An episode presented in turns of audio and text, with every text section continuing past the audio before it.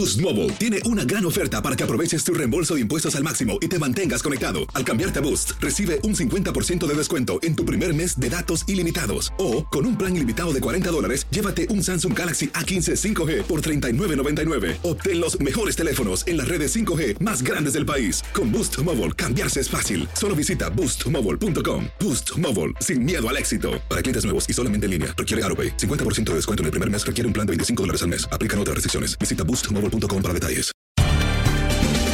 Bienvenidos al podcast de Buenos Días América, la revista radial más completa para los hispanos. Política, salud, economía, tendencia y deporte son algunos de nuestros temas. ¡Bienvenidos!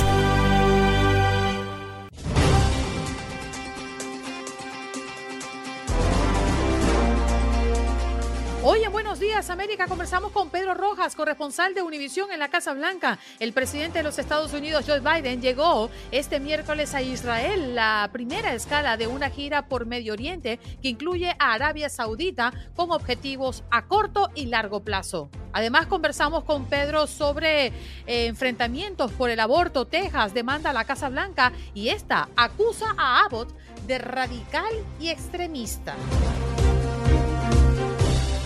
En nuestro programa del día de hoy también conversamos con Jaime Vázquez, abogado y exfiscal auxiliar del Condado de Dallas. Y es que una mujer embarazada en Texas recibió una multa por conducir en el carril exclusivo para varios pasajeros.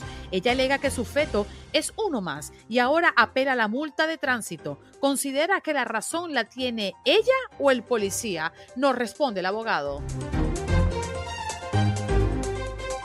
Además, conversamos con Geraldine Pomato, quien es fundadora y CEO de Wiki Mujeres, una creación de comunidad para apoyar a las mujeres emprendedoras. Nos habla de su comunidad, por cierto, y también nos comenta sobre las actividades que hacen en más de 40 países.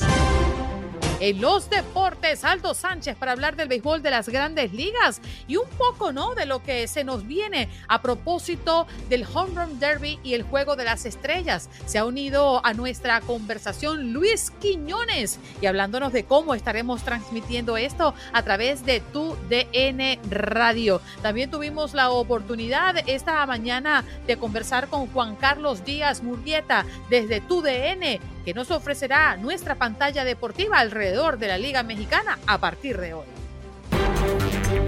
¿Qué pasó? ¿Qué pasó? ¿Qué pasó? Mientras usted dormía. Mientras usted dormía.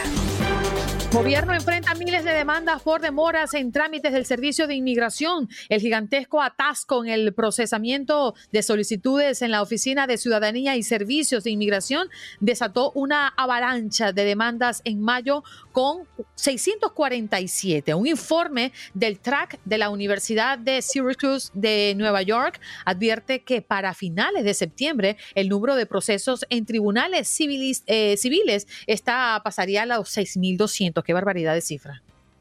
El reconocido abogado estadounidense Alex Murdaugh fue acusado de acribillar a su esposa y a su hijo. También se sospecha que ha malversado dineros de clientes por un total estimado de $8.5 millones y se le acusa además de lavado de dinero, de tráfico de operaciones. El servicio secreto borró mensajes de texto del día del asalto al Capitolio, según organismo de control del gobierno. Los mensajes que fueron enviados y recibidos el 5 y el 6 de enero del 2021 fueron borrados después de que la Oficina de Vigilancia solicitara registros de las comunicaciones electrónicas entre los agentes. Se reporta un temblor de magnitud 4.6 en la escala de Richter en California. El temblor se registró este jueves en Ridgecrest y se sintió en varias zonas del sur de California. Es noticia, además, en nuestras ciudades, lamentablemente en Nueva York, joven muere tras ser atropellado por un auto que se fugó en Manhattan. El joven de 21 años fue impactado y arrastrado por un auto en esta localidad mientras intentaba cruzar una calle durante la mañana de este jueves. Y mucho ojo, porque estafadores ofrecen servicios para mejorar tu historial de crédito. Así que mucho cuidado, aprovechando las necesidades de las personas en época de crisis financiera, los estafadores están a la orden del día. Si nos vamos al sur de la Florida, hombre acusado de lesionar a patadas a mujer de 65 años porque puso la olla del arroz en la estufa en Hialeah. De acuerdo con un reporte policial, los hechos ocurrieron este jueves en un apartamento ubicado en la calle 162 y 26, cuando Eutimio Olivero Ricardo perdió los estribos al ver a la mujer cocinar y colocar el recipiente del arroz en la estufa. Y un tribunal de California ordenó la apertura de documentos judiciales en el caso Polanski.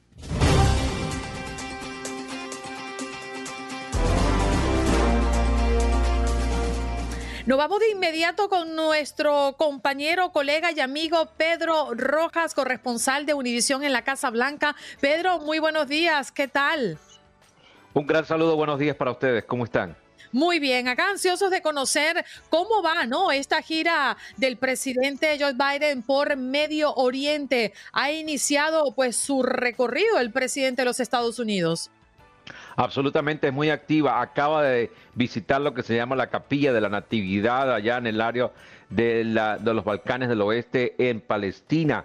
A primeras horas de hoy estuvo reunido con el líder de Palestina también. En una rueda de prensa habló de una donación americana de $100 millones para un hospital allí en el área de Belén, en el área de Palestina.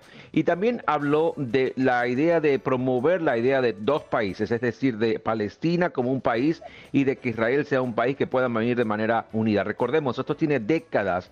Estados Unidos lo ha intentado lograr en múltiples ocasiones a través de múltiples gobiernos, pero hasta ahora no se ha logrado. La idea de Biden eventualmente es tratar de promover que Israel y Palestina se puedan sentar en una mesa con el reconocimiento del mundo y se conviertan en dos naciones que puedan vivir de manera respetuosa juntas como vecinas. Pero ahora van a ocurrir hechos históricos en las próximas horas. Uno de ellos es que el presidente estará llegando a Arabia Saudita en las próximas horas y estará reuniéndose primero que nada que con el rey de Arabia Saudita, pero posteriormente con el príncipe. Y recordemos que este príncipe es el hombre que ha sido señalado como el autor intelectual de la muerte del periodista Iván Khashoggi, quien fue asesinado en la Embajada de Arabia Saudita en Turquía hace unos cuantos años. El presidente inicialmente, cuando estaba de candidato presidencial en su partido, dijo que nunca iría y que nunca negociaría con un régimen que él llamó paraya en ese tiempo. Ahora, realmente ha hecho una vuelta de 180 grados, va a Arabia Saudita y ha justificado ese viaje diciendo que hay muchos intereses estadounidenses, entre ellos obviamente el tema energético, y el tema de la energía va a ser justamente el centro de todas estas conversaciones que tendrán lugar. Además, otro hecho histórico para quienes les gusta el tema geopolítico. Por primera vez hoy se va a llevar a cabo un vuelo entre Israel y Arabia Saudita. Así que definitivamente mucha historia tiene lugar hoy. Señor. Qué interesante. Una cosa, quisiera preguntarte, que leo por los periódicos que el apretón de manos o choque de puños que le ha hecho Biden o que se ha dado Biden con el primer ministro de Israel. Bueno, definitivamente porque se había anticipado ese hecho. Al parecer el primer ministro israelí, que por cierto es temporal, porque Israel está también en un proceso de cambio de gobierno, había anticipado que no le daría la mano, que no chocaría la mano con el presidente Biden. Pero recordemos que Israel también tiene problemas domésticos muy graves. El gobierno recientemente fue disuelto, ahora se va a elegir un nuevo primer ministro. De hecho, Biden tuvo que reunirse con Benjamín Netanyahu, quien es un ex primer ministro y ahora está de candidato de la oposición de manera separada. Así que definitivamente Israel tiene problemas domésticos bastante fuertes. Es importante también señalar, Pedro, Estados Unidos se compromete con Israel a usar todo su poderío para impedir que Irán tenga un arma nuclear. Creo que ha sido un tema que además se ha valorado mucho más en medio de esta invasión de Rusia a Ucrania. Teníamos rato previo a esto que no hablábamos de armas nucleares, y cuando Putin pone en la mesa la probabilidad de atacar a otros países si interfieren en su invasión a Ucrania, yo creo que ha sido un tema que ahora, por cierto, ha sido tema importante en esta gira del presidente. No solamente eso, sino que además Putin estará llegando a Irán la próxima semana. Y la razón es porque Irán ha desarrollado una suerte de drones que sirven para bombardear, y esta tecnología le interesa a Rusia para utilizarla en Ucrania, y va a ir Putin justamente a Irán para tratar de facilitar rápidamente la adquisición del producto, y por otra parte que los iraníes puedan entrenar a las tropas rusas. Así que hay mucho conflicto alrededor de esta visita, pero el hecho es que informes de inteligencia estadounidenses han indicado que al parecer Irán estaría a solo semanas de desarrollar una arma nuclear. Esto significa una gran amenaza para la región, específicamente para Israel. Recordemos que Irán e Israel se odian literalmente, el liderazgo de los dos países se odian. De hecho, Irán no reconoce a Israel como una nación en el Medio Oriente, y obviamente el temor es que Irán decida bombardear a Israel de inmediato, tan pronto tenga un arma química, un arma nuclear. Y por eso Estados Unidos ayer, junto al líder Israel por el momento, decidieron pronunciarse de manera conjunta diciendo que no van a permitir que Irán llegue a poseer un arma nuclear, y que si lo llega a hacer, la intervención armada podría ser un elemento que se considere sobre la mesa. Así que definitivamente este tema sigue bastante conflictivo en la región. Bueno, también quiero cambiarte de tema, Pedro, si te parece, para hablar de los enfrentamientos que han existido, sobre todo en las últimas semanas, con referencia al aborto. Y ahora Texas demanda a la Casa Blanca, y esta acusa a Abbott de radical y extremista. ¿Cómo van las cosas con esta demanda? Bueno, esta es una de estas demandas que los gobiernos estatales vienen desarrollando, no solamente Texas, hay varios que están tratando de promover este tipo de demandas, pero yo creo que el gran problema del tema del aborto es que lo que ha creado es que ha creado una diversificación de problemas. Recordemos que ayer solamente supimos que ya existe una persona acusada, un hombre hispano desafortunadamente, allá en el estado de Ohio por la violación de esta niña de 10 años, que el presidente Biden usó como ejemplo la semana pasada, el anuncio de la orden ejecutiva para promover los derechos de reproducción, de salud reproductiva en el país. Y él dijo que esta niña de 10 años había sido violada en Ohio y tuvo que llevarse a Indiana. Bueno, efectivamente es verdad. Ya ayer nos corroboramos de que existe un hombre acusado, un hombre de 27 años hispano, quien admitió haber violado a esta niña en 2 ocasiones. La niña tenía un embarazo de 6 semanas, fue llevada a Indiana, se sometió a un aborto, y ahora la doctora que le proveó el servicio allá en Indiana está siendo sometida a investigación por parte del fiscal de ese estado. Así que definitivamente este tema es bastante controversial. Los demócratas y los republicanos, hay que decirlo, de estados mucho más abiertos, están tratando de negociar una idea de una iniciativa política que sea aprobada en el Congreso, porque hay estados republicanos que tienen leyes pro aborto. No todos los republicanos tienen leyes que están en contra del aborto. Así que hay un movimiento tras bambalinas en la Casa Blanca y en el Congreso para promover algo dentro del Congreso. Lo cierto es que el problema es que la decisión de la Corte le ha dado de nuevo la autonomía a los estados para legislar sobre el tema del aborto, y por eso vemos que al menos más de 12, 15 estados en este momento tienen una provisión completa del aborto en alguna forma. Pedro, sí, adelante, Tatiana. Pedro, me gustaría que comentáramos sobre la pasada visita del presidente López Obrador a Biden, porque parece que llegó robusto y alardeando en México de los acuerdos bilaterales que podían haber tenido con Biden. Absolutamente. Recordemos que López Obrador no quiso hablar con la prensa de manera independiente en la capital de la nación, en Washington, D.C. Se marchó a México y fue allí en su esperada mañanera, donde ayer habló de varios logros, entre ellos que Biden le prometió extender o ampliar el número de visas de trabajo. También habló de acuerdos económicos. Importantísimo para México este logro. Al parecer, Obrador busca de alguna manera asegurar que su base política en México le crea. Ahora, el comunicado conjunto de los dos gobiernos que fue publicado por la Casa Blanca y también por el gobierno de México indica que sí se habló de visas, pero no habla de una cifra, y eso es importante decirlo.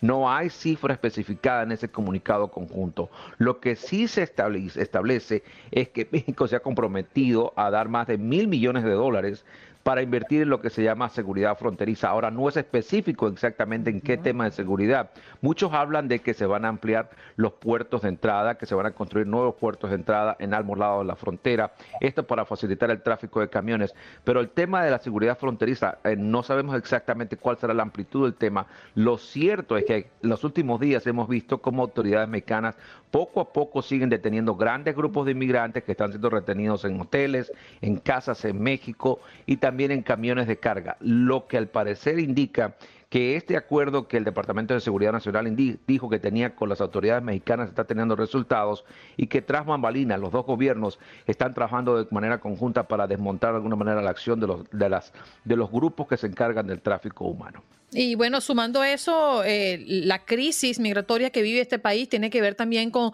las demoras, Pedro, en trámites del Servicio de Inmigración, y ya el gobierno enfrenta miles de demandas por esto. Absolutamente, y el gran problema, la gran traba de todo esto sigue y es el Congreso. Sí, si el Congreso no legisla, no cambia las leyes que existen, que por cierto tienen muchos años de existir, definitivamente este embudo político, este embudo de procesos migratorios se va a prolongar por mucho tiempo y no va a haber solución. Y tanto la Casa Blanca como los demócratas como los republicanos están conscientes de que tienen que hacer algo. ¿Ya tocó Don Cheque tu puerta? Ah, espero que sí, yo no, ni he revisado. Es que cuando se tiene dinero no se revisa. Pedrito, gracias por estar con nosotros esta mañana.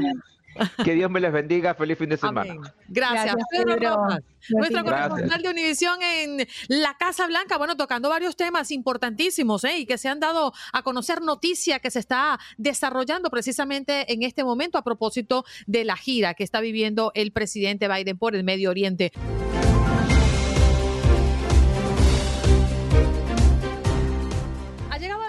Verdad, nuestro tema del día, quiero repasarlo para todos ustedes porque hemos debatido, hemos escuchado la opinión de nuestra audiencia a propósito de nuestra pregunta del día y tiene que ver con esta mujer embarazada en Texas que recibió una multa por conducir en el carril exclusivo para varios pasajeros. Ella alega que su feto es uno más. Y ahora apela a la multa de tránsito. Bueno, ¿considera que la razón la tiene ella o usted considera que la razón la tiene el policía? Para hablar leyes adentro, tenemos a nuestro próximo invitado. Él es Jaime Vázquez, abogado y exfiscal auxiliar del Condado de Dallas, allá precisamente en Texas. ¿Cómo estás? Buenos días, Jaime. Gracias por estar conectado con nosotros.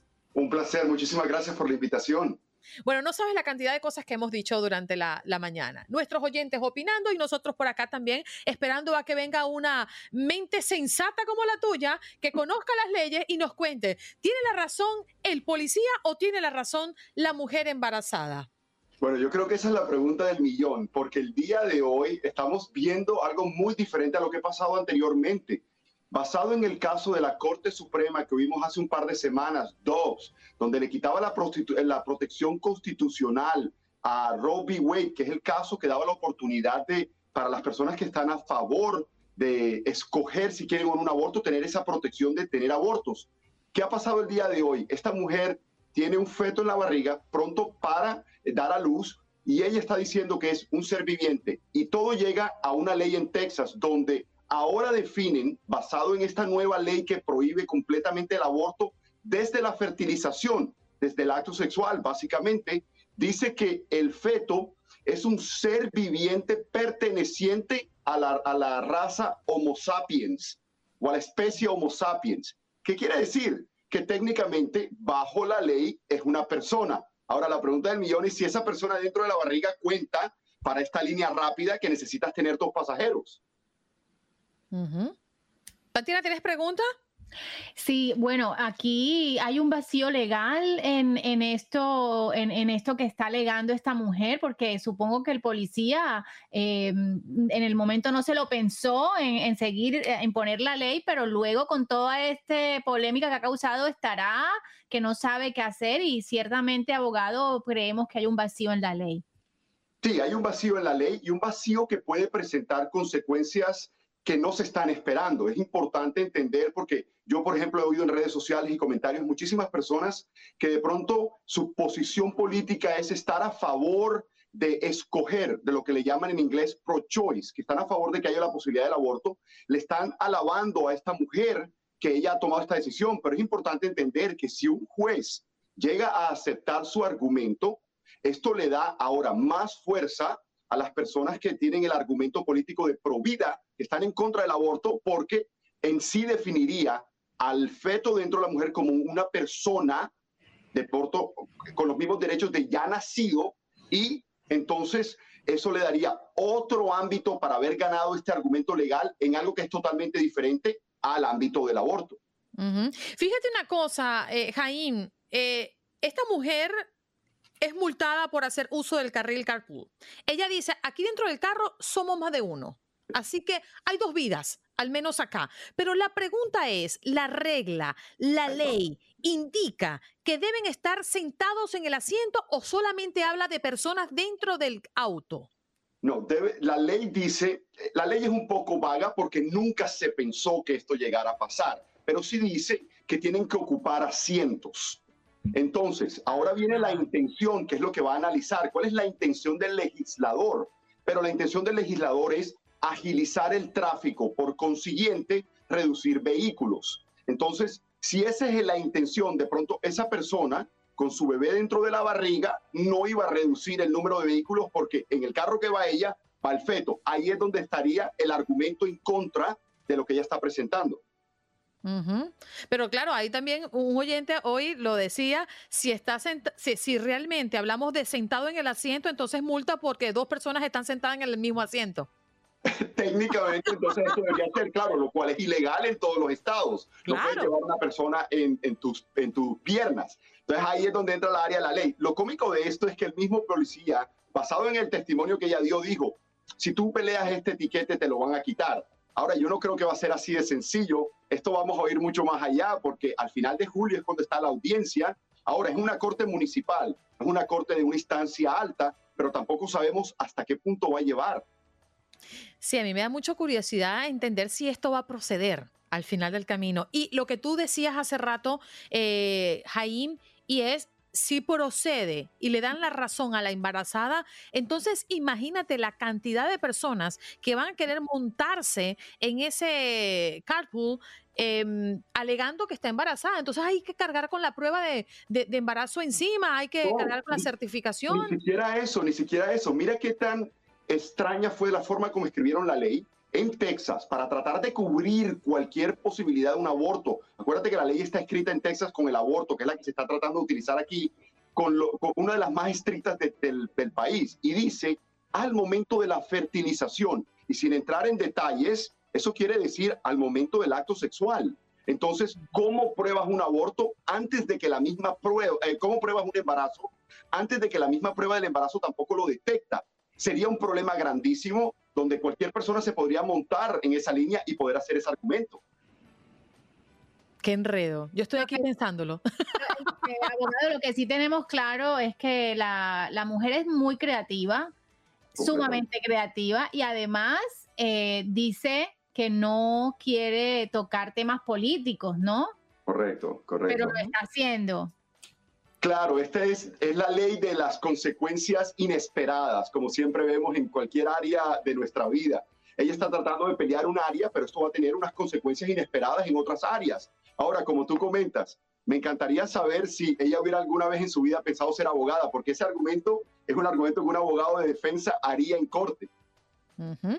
Bueno, vamos a aprovechar que nuestra audiencia también quiere comentar. Tenemos a Pablo en la línea. Pablo, ¿tú qué opinas? ¿Crees que el policía tiene la razón o la mujer embarazada tiene la razón? En el caso específico de este, yo pienso que la mujer tiene la razón y voy a ser específico. Soy un conductor de camiones gigantescos y a mí me han dado un prontuario de ticket, no por merecerlos, porque hay muchos rumores que los jefes de policía, por la situación económica que se está dando, están necesitando dinero y para ayuda para sus departamentos y los mandan a los policías a poner cuotas y por ende nos mandan tickets. Estoy pasándome un semáforo, el semáforo está justo de verde, se mandó amarillo y estoy pasando un carro de 70 pies y luego se pone en rojo, el policía está al frente y me da un ticket, supuestamente porque me pasé en rojo. Hay muchas situaciones que es para sangrar dinero y porque los jefes mandan a pedir cuotas de dinero al estilo sudamericano y como hacen nuestros países. Es triste, pero sí, estoy de extremamente con la mujer y estoy muy de acuerdo que es una vida más y lastimosamente no se escribió en piedra que tenía que estar sentado en el asiento trasero o delantero y estoy con la mujer porque es una vida. Así que ese es mi comentario. Gracias. Feliz fin de semana. ¿Qué opina, abogado? Bueno, el comentario que nos comenta la persona, en ciertas ocasiones han habido investigaciones y se han encontrado investigaciones donde de pronto departamentos de policía han tomado la determinación de dar más tiquetes para cumplir una cuota. Eso es ilegal y en más ocasiones hemos visto que no es correcto. Así que puede existir esa posibilidad, sí, es algo normal y general, no necesariamente, pero él me hace el punto de que de pronto, como no está escrito en piedra ahora con relación al código de transporte, de pronto encontramos una reforma o un cambio en la ley. Hay que esperar a ver qué va a pasar con eso. Bueno, vamos a aprovechar la oportunidad, abogado. Creo que tenemos por allí el audio de la mujer embarazada, ¿no? Hablando justamente de esta multa y que además ha dicho y ha anunciado que la estaría apelando. ¿Estamos listas, Tati? Tú avísame, vamos a escuchar. El 29 de junio, Brandy Bottoni tomó la decisión de usar el carril para compartir coche, conocido como carril hecho bit de la autopista 75, para no llegar tarde a recoger a su hijo. Got up on top, slammed on my brakes. Tomé el carril y frené de repente porque había policía, no sabía qué pasaba. Si buscaban a alguien, si había un accidente, indicó. Era un operativo para multar a conductores que usaban el carril indebidamente y la pararon. The officer said, okay, well, you're in the HOV lane. El oficial me dijo, ¿vas en el carril HOV? Le dije sí. Y me preguntó, ¿va alguien más en el carro? Bottoni le respondió que sí, señalando su vientre de 8 meses de embarazo. El oficial no aceptó la explicación diciendo que debían ser 2 cuerpos distintos y le dio una multa por $215. Me sorprendí y le dije, tomando en cuenta lo que está pasando sin tomar un lado político, ¿entiende usted que este no es un bebé, es una persona? Dijo. Ahí están las declaraciones de esta mujer.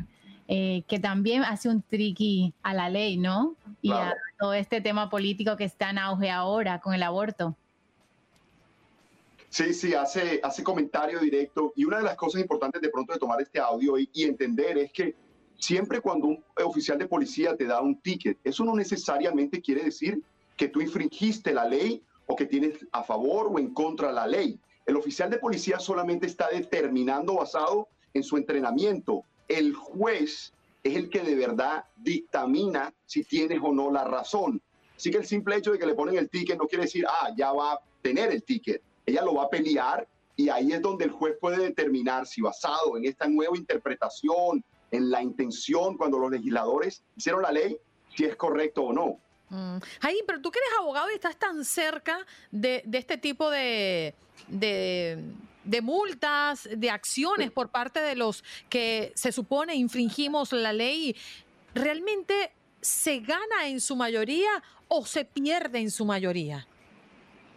Se gana en su mayoría, diría yo. ¿Por qué? Porque en muchas ocasiones la puedes ganar directamente y no tener una consecuencia criminal o económica, como pagar el ticket, y en otras ocasiones la puedes reducir a un punto donde no te afectaría en nada. Así que la recomendación siempre, y esto es para cualquier área de ley, cualquier tipo de acusación, cualquier tipo de argumento presentado en contra de uno, hay que evaluarlo y hay que pelearlo en el sentido de que uno siempre tiene que defender su punto de vista. En este momento la mujer lo está haciendo. Gracias a Dios vivimos en un país, estando de acuerdo con ella o no, pero vivimos en un país donde nos da esa oportunidad de poder presentar nuestro argumento y tener de pronto una respuesta que sea favorable o no a nosotros. Así es, un país demócrata y con libertades para poder expresarnos, que es lo más importante, ¿no? A ver hasta dónde llega y si esto hay un precedente para que se modifique la ley o algo, y no es que dejen un agujero y todo el mundo quiera ya, ¿sabes? Con un poquito de días, semanas de embarazo, decir que ya va acompañado. Sí, un país democrático, y eso es una de las cosas que valoramos mucho los que venimos de países donde quieren coartarnos la libertad, donde protestar o hacer valer nuestros derechos se convierte en un arma contra nosotros mismos. Y es así pues como debe seguir funcionando un país como este, porque sé que la mayoría de nosotros que estamos escuchando y estamos en esta mesa hemos venido a buscar un futuro mejor y creemos también, estamos convencidos de que ese mundo mejor pasa por entendernos todos y por tener la oportunidad de expresarnos cómo nos sentimos, cómo creemos, y sí, están violando nuestros derechos, pues pelear con el que sea. Así sea con el presidente, Jaime. Exactamente, y no lo pude yo poner en mejor palabras. Completamente las dos cositas que ustedes han dicho. Es exactamente el fundamento democrático de este país. No te gusta la ley, la puedes pelear. No quiere decir que vas a tener una respuesta favorable, pero tienes la oportunidad de presentar tu punto de vista, lo cual a veces es muy diferente en estos países donde venimos nosotros. Como inmigrantes tenemos que valorar eso aquí y respetarlo también. Sí, señor. Jaime, gracias por estar con nosotros esta mañana. Un placer. Muchísimas gracias por la invitación. Él es Jaime Vázquez, abogado y exfiscal auxiliar de Dallas, hablando pues de este tema que ha provocado mucha controversia y muchas opiniones. Allí los estamos escuchando, por cierto, desde bien tempranito a toda nuestra audiencia.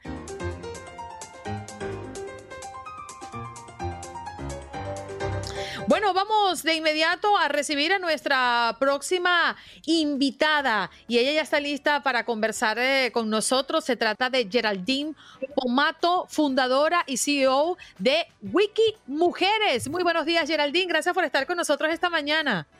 Buenos días, Andreina. Buenos días, Tatiana. ¿Cómo están?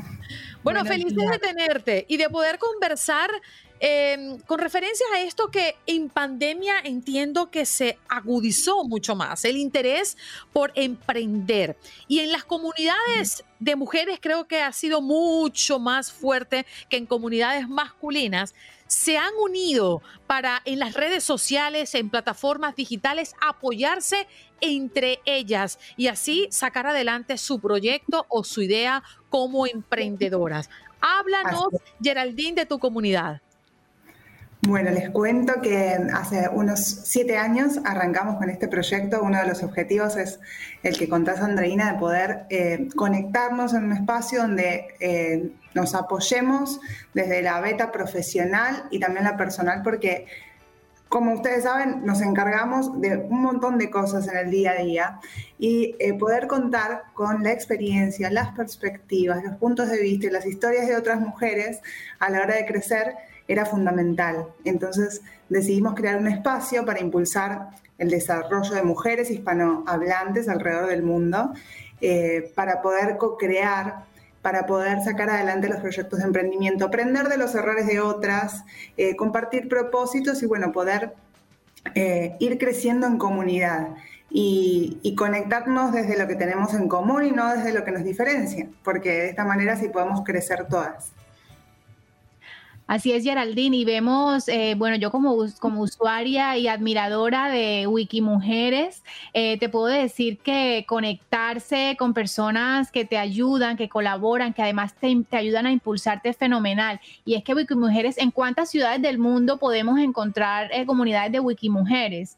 Estamos en más de 45 países. En diferentes ciudades, dentro de Estados Unidos estamos en las principales ciudades. Y tenemos como estas dos betas, por un lado lo que es la comunidad, para conectarnos a través de eventos, talleres, grupos de conversación donde generamos debate, y también la parte empresarial, donde apoyamos a emprendimientos, a marcas, a empresas, a personas que quieren animarse a sacar algún proyecto, crecer y quieren tener esa asesoría y ese acompañamiento para saber cómo conectar con sus consumidores e impulsar esa iniciativa que tengan.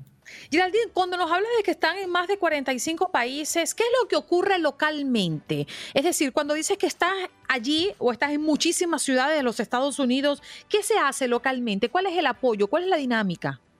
Bueno, principalmente lo que hacemos es que generamos espacios de debate, espacios de conversación a través de grupos de conversación que principalmente están alojados en Facebook, y donde tocamos diferentes temáticas que son de interés para todas, que tienen que ver con el emprendimiento, como también la vida profesional, la búsqueda de trabajo y diferentes otras áreas. Por ejemplo, una de las cosas que se impulsó muchísimo durante la pandemia es el tema de salud mental, de poder hacerse acompañamiento alrededor de la salud mental, alrededor de todo lo que tiene que ver con la maternidad, cómo conjugar la maternidad. Muchas de las personas que participan de nuestros grupos de conversación son mamás, entonces hacemos diferentes iniciativas que antes de la pandemia eran presenciales, pero a raíz de la pandemia se volvieron mayormente virtuales, donde sacamos ciertos temas y donde también muchas mujeres pueden conectar con otras y resolver el problema que tengan y pedir ayuda ahí en las redes sociales para poder conectar con alguien que tenga esa solución.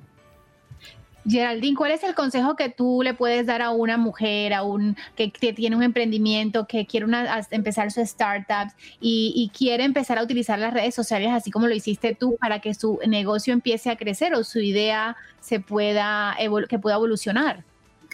En primer lugar, poder conocer muy bien a quién le estás hablando en cuanto a cuál es tu segmento, tu target, poder entender muy bien qué es lo que está pasando en la vida de esas personas a las que queremos llegar, porque lo más importante a la hora de emprender es poder saber por dónde tengo que llegar. Como bien saben, los recursos que tenemos las emprendedoras son casi siempre muy limitados, muchas de nosotras nos encargamos de varias áreas dentro de nuestra empresa o emprendimiento, entonces una de las cosas primera que hay que iniciar es empezar a conocer muy bien a quién le estamos hablando, a quién le queremos llegar, dónde interactúan estas personas para poder empezar a acercarnos de esa manera. Una de las cosas que hacemos desde Wiki Mujeres es apoyar a mujeres que también quieren crear comunidad alrededor de su marca y a través de esa comunidad poder darse a conocer, conocer su producto, el servicio, conocer mucho más a sus consumidoras y de alguna manera minimizar esos riesgos y esos esfuerzos económicos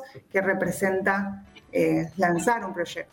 Geraldine, qué importante lo que mencionas, porque en pandemia nos dimos cuenta, quizás un gran grupo de personas que buscábamos conectar a través de las redes sociales, que hay una gran brecha y una gran diferencia entre tener seguidores y tener comunidad, ¿no? Porque justamente lo conversaba en mi cafecito con Ismael Cala, que por cierto les recuerdo fue publicado en la tarde de ayer en Facebook, Buenos Días AM, ahí pueden conseguirlo. Las diferencias que existen entre tener seguidores, muchos seguidores, y tener una comunidad realmente comprometida con lo que ofreces y compartes en las redes sociales. Y a esto va ahora mi pregunta. ¿Cuál es los requisitos que debe tener una mujer que quiere formar parte de Wiki Mujeres, por ejemplo? Bueno, principalmente escribirnos con la intención de tener esa mente abierta. Yo me refiero a mente abierta cuando digo saber que se van a encontrar en un espacio donde va a haber personas de todas las edades, de diferentes culturas, con diferentes perspectivas y puntos de vista y abierta a poder recibir esas diferentes formas de ver la vida como algo enriquecedor. Eso en primer lugar. Y dispuesta como a manejarse con respeto. Y contactarnos y escribirnos, si es referida por alguna persona, siempre obviamente eso va a sumar, pero principalmente es eso, poder tener como esa intención de que entre todas podemos demostrar que entre mujeres podemos ayudarnos y crecer. Tenemos casi todas esta mochila con la que nos han criado y hemos crecido con esta mochila de que entre mujeres hay inconvenientes o hay problemas o es difícil o hay mucha competencia y es una creencia con la que básicamente nacimos y es una mochila que nosotras mismas nos podemos quitar. Yo he visto como que lo que logramos cuando nos conectamos desde esto que tenemos en común es tan maravilloso y somos tan capaces y tan poderosas cuando lo hacemos desde ahí, así que las mujeres que quieran pertenecer simplemente tienen que tener esta apertura y pues poder escribirnos. Uno de los canales que tenemos es comunicaciones@wikimujeres.com y ver esa intención de cómo podemos interconectarnos. ¿Y en las redes sociales, página web que tienes disponible para conectar? Está próxima a lanzarse en más o menos 10 días, ya está lista porque la teníamos con unas reformas, pero sí tenemos las redes sociales. En Instagram nos encuentran como wikimujeres, @wikimujeres, o por el correo electrónico. Y a través de nuestra comunidad pueden también aprender cómo crear la propia, cómo aprovechar los grupos de conversación para darte a conocer. Crear esa marca personal a través de... Cada una tiene un emprendimiento, un proyecto, un sueño que quiere a veces mostrar. Y si lo hacemos a través de nosotras mismas, de nuestra marca personal... y a través de las relaciones personales llevamos apalancada esa marca y ese producto. Yo veo algo súper lindo e interesante que es que la gente a veces dice, bueno, esta es la persona que, no sé, me gustó cómo piensa o da aportes bonitos a otras en cuanto a los consejos, a las reflexiones. Ah, y ella vende tal cosa, o sea, es entrar por el lado emocional con otras mujeres y también aprovechar esos grupos de conversación para tener clientas en el caso de quienes están sacando algún proyecto adelante o quieren validar un producto. Sí, señor. Geraldine, yo te quiero dar un ejemplo concreto de lo que, hasta dónde llega el Wikipower, como le llamamos nosotras.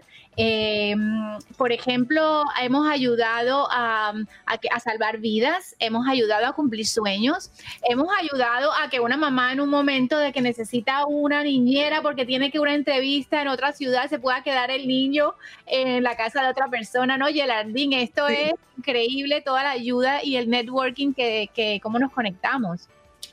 Gracias, sí, es muy bonito. Es como tener hermanas en cualquier parte, digo yo, poder darnos una mano y no sentirnos solas, y más tratándose a veces de casos de mujeres que estamos en... Boost Mobile tiene una gran oferta para que aproveches tu reembolso de impuestos al máximo y te mantengas conectado. Al cambiarte a Boost, recibe un 50% de descuento en tu primer mes de datos ilimitados. O, con un plan ilimitado de $40, llévate un Samsung Galaxy A15 5G por $39.99. Obtén los mejores teléfonos en las redes 5G más grandes del país. Con Boost Mobile, cambiarse es fácil. Solo visita boostmobile.com. Boost Mobile, sin miedo al éxito. Para clientes nuevos y solamente en línea, requiere AutoPay. 50% de descuento en el primer mes requiere un plan de $25 al mes. Aplican otras restricciones. Visita boostmobile.com para detalles. Un país que no es el nuestro, bueno, una ciudad que no es la nuestra, y que en esa transición nos encontramos a veces un poco perdidas o sin manos.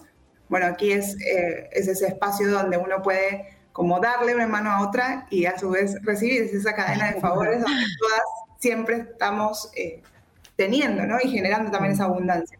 Geraldine, queremos agradecer tu participación en el show esta mañana y saluda a todas las Wikimujeres, ¿eh?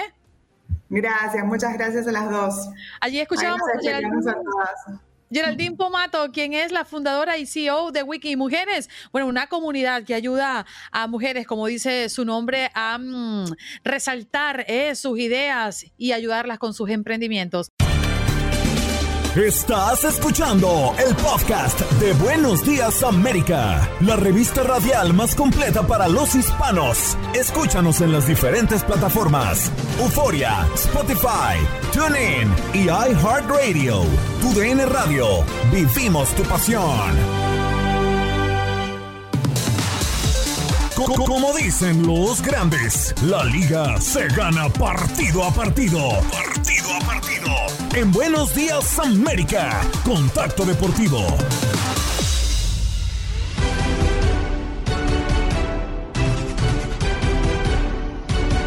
Listo para conversar con Aldo Sánchez. Me imagino que vienes con la fuerza y la furia del béisbol de las grandes ligas a propósito de que ya estamos más cerca del Juego de las Estrellas y el Home Run Derby. Aldo, buenos días.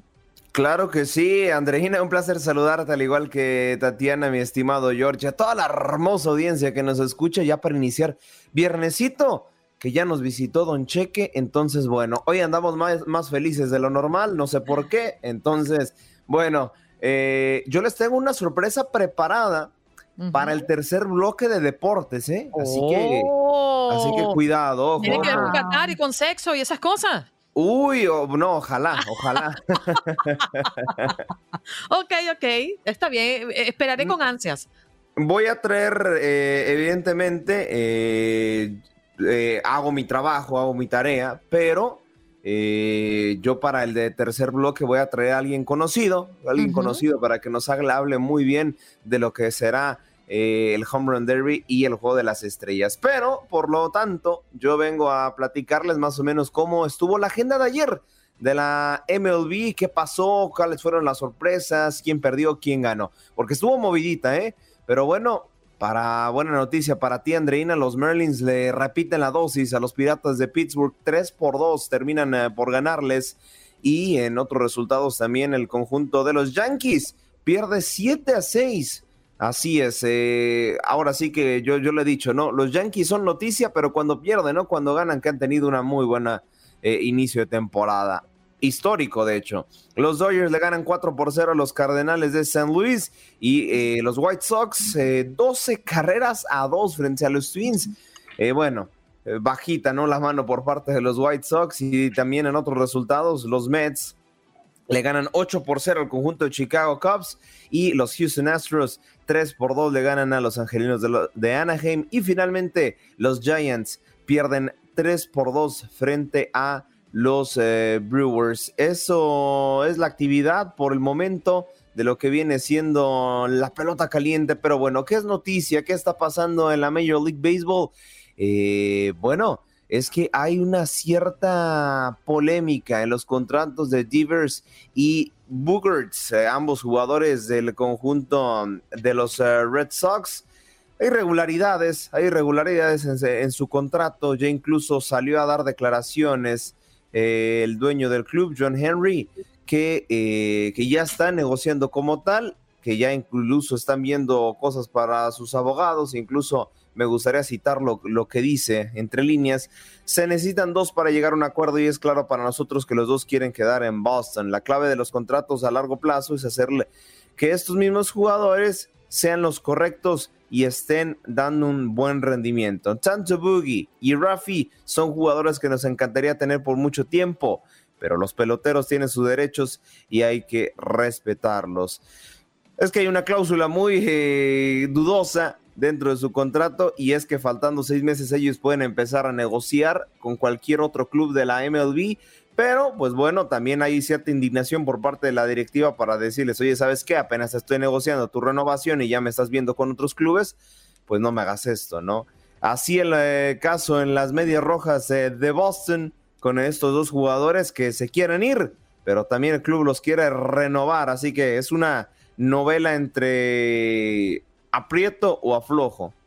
Y recibimos como todos los viernes a Max Pérez Jiménez para conocer de los deportes allá en Nueva York. Querido amigo, muy buenos días. Querida amiga, un abrazo, feliz viernes. ¿Cómo te sientes? Bueno, estamos bien, estamos contentos porque además es viernes 15 y Don Cheque ya ha tocado nuestra puerta. No me diga, yo no me acordaba. Mira, ay, pero es que cuando uno tiene demasiado dinero, Max, uno no se acuerda de esas cosas. No, cuando hay que pagarlo todo, es mejor no acordarse. Un abrazo, Andreina, para ti, para Tatiana, Aldo, para todos por ahí. Un abrazo fuertísimo desde Nueva York. Bueno, por aquí los Yankees de Nueva York siguen liderando la división este de la Liga Americana. 62 victorias, 27 derrotas. Los New York Yankees, líderes de la división este de la Liga Americana, finalizaron anoche serie frente a los Rojos de Cincinnati. Oye, equipo con no obstante a ser sotanero en la división oeste de la Liga Nacional, les dio mucho problema a los Yankees de Nueva York. Anoche lo derrotaron 7-6 en extra inning, 2 partidos de 3, Andreina, extra inning. ¿Qué te parece? ¡Oh, extraordinario! Pero mira, algunos dicen que podría ser que se le esté comenzando una mala racha a los Yankees de Nueva York. Pero yo no sé, lo aguantarían porque pueden perder hasta 10 partidos consecutivos y seguirían en primer lugar en la división este de la Liga Americana. De todas maneras, Andreina, es una buena oportunidad para ver si esto es verdad, porque esta noche los Yankees reciben nada más y nada menos que a los Medias Rojas de Boston a las 7:05 de la noche en el Yankee Stadium. Así que imagínate cómo va a estar ese estadio, Andreina. Viernes por la noche, Yankees frente a Boston. Oye, la verdad es que a mí me da un poco de susto a veces, Max, y yo no sé si tú estás de acuerdo conmigo, sobre todo por lo que hemos visto de los Mets, ¿no? Y con referencia al término de la primera mitad de la temporada regular. Y es que algo pueda estar ocurriendo con su rendimiento. Ya hemos visto en temporadas pasadas que apenas pisamos el juego de las estrellas y el home run derby, las cosas cambian para muchos equipos. Sí, pero no temáis con los Mets, no temáis, Andreina, los Mets van bien, están a 2.5 y le ganaron serie a los Bravos de Atlanta, o sea, hicieron lo que tenían que hacer y ahora pues continúan ganando. Comenzaron muy bien, una serie de 4 partidos frente a los Cubs de Chicago y comenzaron ganando, que es lo que tienen que hacer. Y algo importante para los Mets de Nueva York, Andreina, es que su picheo abridor ha estado espectacular. Anoche consiguió su victoria número 10, tu paisano, Cookie Carrasco, convirtiéndose en el primer pitcher de los Mets de Nueva York en llegar a 10 victorias. O sea que el picheo abridor de los Mets de Nueva York ha estado espectacular, y yo me imagino que antes de que termine la fecha límite para los Mets de Nueva York, va a haber algún movimiento ahí de parte de los Mets de Nueva York. Puede ser con un bateador de poder, puede ser con un par de brazos para el bullpen, pero las cosas van bien para el equipo de los Mets de Nueva York. Ahora, temor hubiese habido, Andreina, si los Mets de Nueva York hubiesen perdido la serie frente a los Bravos. Claro, pero yo creo que sí. Estábamos hablando hace escasos 4 semanas, ¿será?, cuando veíamos a los Yankees y a los Mets ocupando los 2 primeros lugares de la general, y hoy por hoy estamos viendo que los Mets se han relegado al puesto número 4, superándose por Los Ángeles Dodgers y por los Astros de Houston. Así que, bueno, sí, van bien, pero ojo pelado. Sí, ojo pelado, pero yo digo y sigo diciendo que lo más importante es que lideren su división. Yo creo que tienen que, meterse en la mente que eso es lo que tienen que hacer, ganar su división, y ya estarán en la postemporada. Oye, y hablando de eso, Andreina, qué emocionante está esto de 6 equipos en cada liga. Yo creo que vamos a llegar a la última semana de la temporada y no se va a saber realmente quién está afuera y quién está adentro. Muy interesante. Mira, Edwin Díaz, espectacular, cerrador de los Mets de Nueva York, ha conseguido 73 ponches en solo 36 y un tercio de entradas y una efectividad de 1.73. espectacular. Y prepárate, Andreina, y a Aldo le voy a decir esto también, que se prepare para que vea la 3ª corona consecutiva en el derbi de cuadrangulares de Pete Alonso, el oso polar de Nueva York. ¡Wow! La próxima semana, el Home Run Derby y el Juego de las Estrellas no se lo pueden perder por TUDN Radio, porque lo tenemos en casa. Max, un abrazo, gracias. Espérame tantito, Max. No puedo dime, Aldo. Sin antes preguntarte el pronóstico para el derby de Nueva York. Red Bull contra New York City.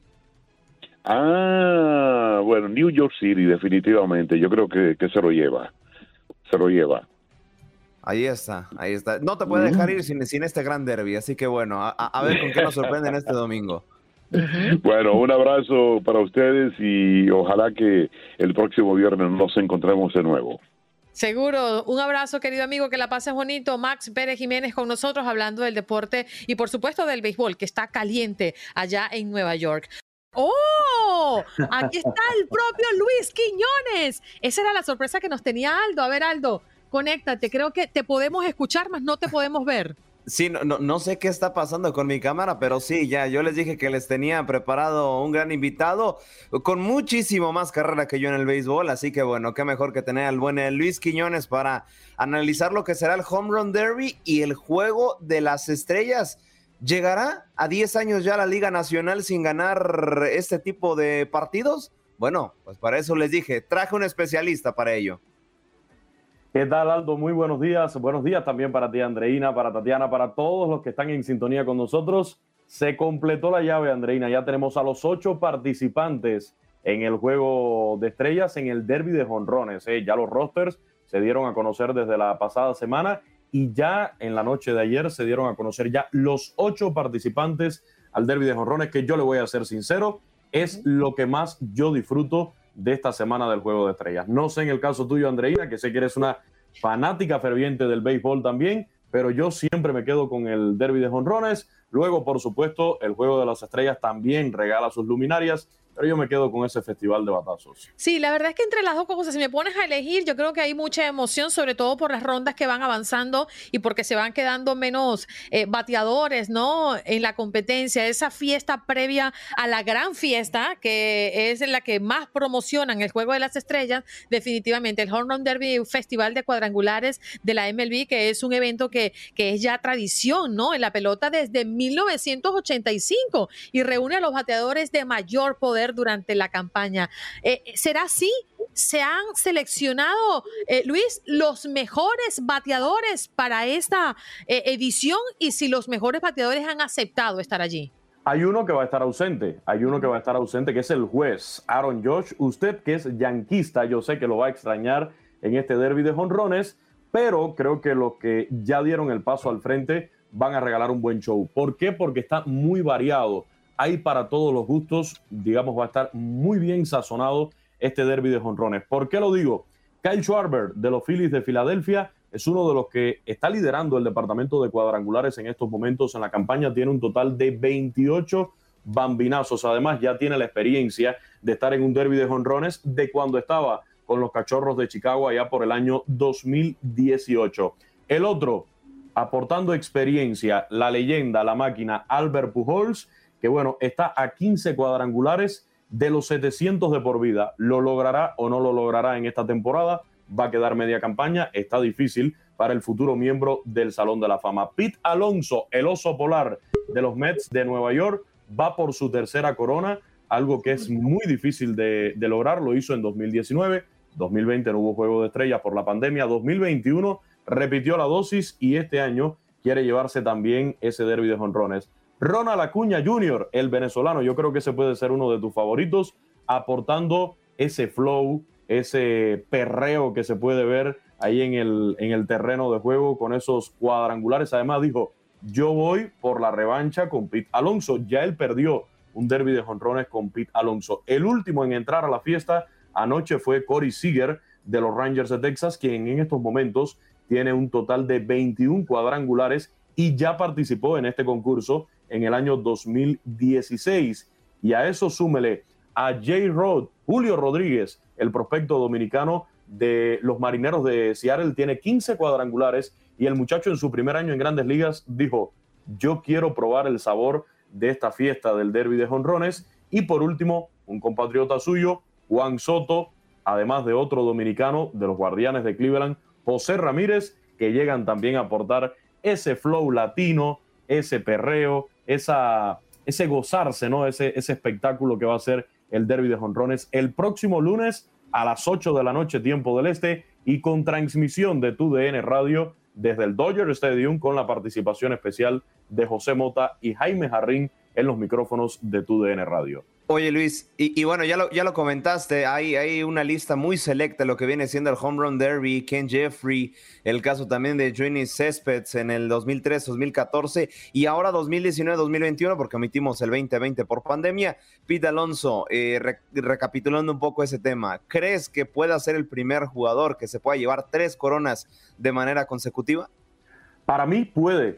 Tiene, creo que ya Pete Alonso, la experiencia suficiente en este tipo de eventos y además en el béisbol de Grandes Ligas de forma general, como para afrontar este espectáculo, porque Aldo, Andreina, Tatiana, siempre hay un mito y yo se lo he preguntado a jugadores, incluso a personas que tienen ya una vasta experiencia cubriendo el derbi de jonrones. Hay un mito que después del derbi de jonrones se suele deformar la mecánica de bateo, que se suelen adquirir vicios, por ir a ese concurso a tratar de levantar la pelota y que te puede afectar en el resto de la temporada. Para un pelotero como Pete Alonso, que ya ha pasado por este derbi de jonrones, yo creo que eso no es ningún tipo de problemas. Él ya sabe lo que es participar, entonces va a ir sin miedo a después tener, digamos, un slump ofensivo durante lo que queda de temporada y teniendo en cuenta lo mucho que él le tiene que aportar al equipo de los Mets, que están en plena batalla por entrar a postemporada. Están liderando la división este de la Liga Nacional. Lo mismo con Ronald Acuña Jr., que sabemos viene de una lesión, se perdió el año pasado la Serie Mundial. Y bueno, Albert Pujols viene a demostrar que con 42 años todavía le queda gasolina a esa máquina. En el último baile, en su última temporada, como él dijo, hasta aquí llega la guagua, este año yo me bajo, este es el único uniforme que me pongo en Grandes Ligas, pero quiere cerrar con broche de oro, llevándose también esta fiesta. Pero sí, Aldo, yo creo que Pete Alonso tiene para llevarse esa triple corona. Y acabas de comentar también, Luis, la participación, el privilegio y el orgullo que nos genera tener en nuestros micrófonos en TUDN Radio a Jaime Jarrín, considerando que además este hombre que es historia en los Dodgers de Los Ángeles y será su último año frente a los micrófonos narrando partidos de esta franquicia, nos estará pues relatando la emoción de esta actividad de media temporada regular de las Grandes Ligas. Y se estará celebrando allá en Los Ángeles, donde nuestra querida Etel Colato se encuentra. Y quería preguntarle, Etel, saludando a nuestra amiga el día de hoy, ¿cómo está el ambiente a propósito del Juego de las Estrellas y el Home Run Derby que se celebrará a partir del próximo lunes? Andreina, buenos días, Aldo, Luisito, Tatiana, acá es una verdadera fiesta, ya comenzó la fiesta, imagínense ustedes, el Centro de Convenciones de Los Ángeles, hay un parque temático, nosotros acá hemos estado promocionando, incluso regalándole entradas a nuestra gente, hay un parque temático, ahí van a estar muchos de las estrellas que van a participar y van a compartir con el público, han hecho un diamante, así es que ahí las personas van a sentir, quienes no tengan la oportunidad de estar en el estadio, van a sentir allí lo que es este juego de las estrellas, lo que es Major League Baseball. También va a haber una alfombra roja en el downtown de Los Ángeles porque va a haber draft. Entonces, imagínense todas las emociones que hay alrededor. En el muelle de Santa Mónica también eventos alusivos y por todos lados. Aquí ya lo único que se respira es pelota caliente. Aquí hay una verdadera fiesta. Ya vi que varias celebridades ahí, bueno, estando en Hollywood, imagínese usted, hasta el conejo malo, Bad Bunny, que por cierto es fanático al béisbol y que tiene una muy buena relación con varios jugadores de Grandes Ligas, lo hemos visto conviviendo en varias ocasiones, va a estar presente en esa fiesta. Así que Andreina y Aldo, que también es bien jovencito, ustedes que son fanáticos del reggaetón y de Bad Bunny, ya lo saben, ahí en Los Ángeles también estará poniendo la fiesta en esta semana de Juego de Estrellas, ¿eh? Hay más razones por la cual sintonizar ese Juego de Estrellas, entonces. Efectivamente. Por cierto, Andreina, ya que comentabas la presencia del señor Jaime Jarrín en la transmisión de TUDN Radio junto a José Mota, ya tuvimos a José Mota durante esta semana y hoy tenemos a Jaime Jarrín de invitado en Desde el Diamante a través de la señal de TUDN Radio, pero vamos a estar hoy exclusivamente por TUDN Extra en la aplicación Euforia, así que sintonicen hoy Desde el Diamante, 5 de la tarde, tiempo del este, a las 2 para los que están en Los Ángeles, en el horario del Pacífico. Allí vamos a tener de invitado especial hoy al señor Jaime Jarrín comentando lo que se viene para este Juego de Estrellas y derbi de jonrones desde Los Ángeles por TUDN Extra en exclusiva en la aplicación Euforia. ¿A qué hora? Recuérdanos. 5 de la tarde, tiempo del este, 4 centro, 2 pacífico. Tendremos hoy nuestro programa. Bueno, tú sabes que yo no me pierdo tu programa. Me encanta escucharlo. Y comento a todos los invitados que llegan y le preguntan cosas a Luis y yo voy paralelo y pongo loco a Luis. Luis está en su programa live y estoy escribiéndole por el WhatsApp. Es que además me encanta porque la cantidad de personas que llaman a ese programa a hablar de pelota es delicioso, ¿no? Uno me recuerdo que me fue muy, muy curioso y dice, ¿cómo es que te llamas tú? Le dijo a Luis. La verdad es que tenemos una gran audiencia, sobre todo en lo que es Nueva York, Miami, la 1140, Houston y Chicago, digamos que son los puntos más importantes. También de Los Ángeles, California, nos llegan muchas llamadas. La gran fanaticada del béisbol en todos los Estados Unidos, que como Andreina no se pierde ni un solo día el programa y además defendiendo su jersey, defendiendo su gorra y su equipo.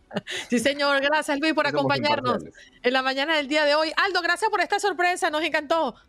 No para hablar con Luis, pero como siempre, si está dispuesto, yo lo invito cuando ustedes quieran. Qué bueno. Y yo encantado de madrugar por acá en Buenos Días América. Excelente día. Tremendo Luis, trabuco. Sí, señor. Luis, mándanos unos tickets aquí para poder ir al juego, por favor. Ya que somos tu audiencia aquí en Miami. Claro que sí, con muchísimo gusto, con muchísimo gusto. Vamos a buscar esos tickets para enviarlos. Yo creo que la que tiene por ahí debajo de la manga es Etel, ¿eh? Etel debe tener algo escondido. Seguro. Ustedes se imaginan, están varios miles de dólares. Allá donde generalmente cuesta $16, $11. ¿Dónde vas así? ¿Dónde miras así? Exactamente. Están arriba de los $1,000. Y ya no, donde no, una locura. Sí, allá estamos hablando de $20,000, $25,000. Impresionante, wow. Pero es que bueno, no será suficiente. Las montañas de Chávez Rabín no serán suficientes. Ansiosos de saber qué tiene TUDN Radio para lo que viene de fin de semana y además iniciando la próxima semana con toda la actividad en el béisbol de las Grandes Ligas. Está perfecto, está pues bueno, muy pero muy buena la agenda para este fin de semana. Ya saben que en TUDN Radio les tenemos la mejor información y también los mejores partidos de este verano, que prácticamente tenemos todo el fútbol femenil de Europa, de CONCACAF, pero si usted prefiere ver algo más local, pues también tendremos Liga MX en los partidos más interesantes, ¿no? Está el Atlas Cruz Azul, que se jugará mañana en punto de las 6 de la tarde, menso, del este. Dios mío. ¿Qué hubo? No escuché. Era Toño porque se me cortó. Sí, era Toño. Tú sabes que él es el único que hace esas cosas aquí. Ah, ok, perfecto. Bueno, seguimos. Sigamos con lo importante, Aldo. Sí, exactamente. Bueno, y bueno, para nuestros amantes del fútbol europeo, que les gusta y que tiene un equipo de México y que tiene un equipo europeo, bueno, América contra Chelsea, este partido amistoso que pinta para ser un partidazo que se celebrará, de hecho, dicho sea de paso, en la Unión Americana a las 10 de la noche, tiempo del este. Recordarles que estos partidos del Club América frente al Manchester City, al Real Madrid, bueno, los vivirán a través de nuestra señal para que no se lo pierdan. Y el dominguito, doble cartelera de Liga MX, Atlético San Luis estará recibiendo a los Rayados del Monterrey en punto de las 6 de la tarde, tiempo del este, y despuesito a las 8 del este, Tigres estará recibiendo a Tijuana. Ojo también, porque habrá un duelazo en las Grandes Ligas a través de nuestra señal, porque el domingo a partir de la 1 de la tarde, tiempo del este, los New York Yankees estarán enfrentando a los Boston Red Sox para lo que será una nueva jornada más previa a lo que será el Home Run Derby y el Juego de las Estrellas. Por TUDN Extra, por nuestra aplicación Euforia, para que la descarguen, podrán sintonizar Perú contra Venezuela, hoy Copa América Femenil y también Liga MX. Y entre semana, por si quieren tener alternativas, pues bueno, la siguiente semana a través de TUDN Extra tendremos el Inter de Miami frente a el Fútbol Club Barcelona. Así que bueno, no hay pretextos, ya sea por nuestra network o sea por TUDN Extra, podrán disfrutar de las mejores transmisiones de lo que acontece en el balompié. Gracias, Aldo. Y si nos queda un ratito, un poquito más adelante, me gustaría conversar contigo de Cristiano Ronaldo, esa jugosa propuesta que le están haciendo para que se vaya del Manchester United. Así que creo que es un tema que podemos tocar un ratito nada más para distraer nuestros oídos, hablando de un chico guapo.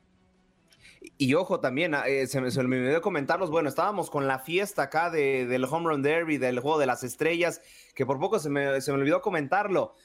Ya para los Juegos Olímpicos de Los Ángeles 2028 se está analizando que el fútbol americano sea considerado un deporte olímpico.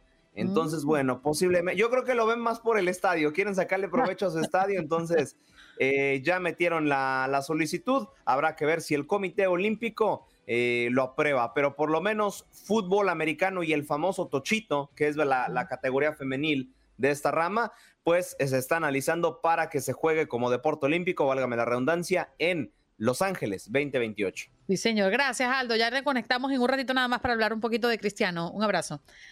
Claro que sí. Bueno, vamos a conectar de inmediato con Juan Carlos Díaz Murrieta. Él es de TUDN y queremos conocer también los platos fuertes a través de nuestra pantalla deportiva. Sin lugar a dudas, la Liga Mexicana, que está prendida en candela. ¿Cómo estás? ¿Cómo te encuentras? Gracias por conectar con nosotros, Juan Carlos.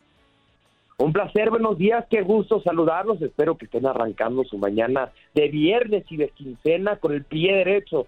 Con esos dos elementos ya vamos de gana. Entonces, espero que estén teniendo una muy buena mañana. Así es, tenemos partidos muy interesantes a través de la pantalla de TUDN. Como ya mencionaban, el Atlas Cruz Azul, los dos últimos campeones del fútbol mexicano, se ven las caras el día de mañana, el sábado, a las 17 horas, horas del centro, hora de la Ciudad de México. Esto allá en la Perla Tapatía, Guadalajara, un Atlas que busca el tricampeonato. Se ve complicado, nunca nadie lo ha logrado en torneos cortos, pero no hay que descartarlos. Y una máquina del Cruz Azul que ha empezado con ciertas dudas, le ganaron a Tigres en el Volcán, en la jornada número 1, después Pachuca les metió ahí un bailecito en la cancha del Estadio Azteca, y ahora quieren que confirmar que la versión que van a ver del Cruz Azul con la llegada del técnico uruguayo Aguirre va a ser la que vieron contra Tigres. Posteriormente, Santos contra Chivas, también este sábado allá en Torreón. Veremos, Chivas no ha podido ni siquiera anotar, veremos si Chivas puede por lo menos anotar un gol en este arranque de torneo. Y después, a través de la pantalla de ViX, en zona TUDN, por supuesto que ahí los esperamos, descarguen la aplicación. El domingo, unos Pumas que prometen, que han empezado con el pie derecho, reciben a los Rayos de el Necaxa. Y hasta el domingo, para cerrar nuestra jornada en TUDN, porque acaba el lunes, pero el domingo la cerramos en TUDN, Tigres recibe a Xolos allá en la Sultana del Norte. También los Tigres que tienen que despejar dudas apenas pudieron con el Mazatlán la jornada pasada y perdieron contra el Cruz Azul en la jornada número 1. Así es que tenemos una jornada muy interesante, muy sabrosa a través de la pantalla de TUDN este fin de semana, porque el torneo mexicano empieza poco a poquito a calentar. Sí, señor, está como Luis Fonsi, poquito a poquito, suave, suavecito. Juan Carlos, gracias por estar con nosotros esta mañana. Un placer y que disfruten su viernes y su fin de semana, pásenla delicioso. Gracias, igual para ti, cariño. Gracias por acompañarnos en nuestro podcast Buenos Días América. Y recuerda que también puedes seguirnos en nuestras redes sociales. Buenos Días AM en Facebook y en Instagram, @Buenos Días América AM. Nos escuchamos en la próxima. Boost Mobile tiene una gran oferta para que aproveches tu reembolso de impuestos al máximo y te mantengas conectado. Al cambiarte a Boost, recibe un 50% de descuento en tu primer mes de datos ilimitados. O, con un plan ilimitado de $40, llévate un Samsung Galaxy A15 5G por $39.99. Obtén los mejores teléfonos en las redes 5G más grandes del país. Con Boost Mobile, cambiarse es fácil. Solo visita boostmobile.com. Boost Mobile, sin miedo al éxito. Para clientes nuevos y solamente en línea, requiere AutoPay. 50% de descuento en el primer mes requiere un plan de $25 al mes. Aplican otras restricciones. Visita boostmobile.com para detalles.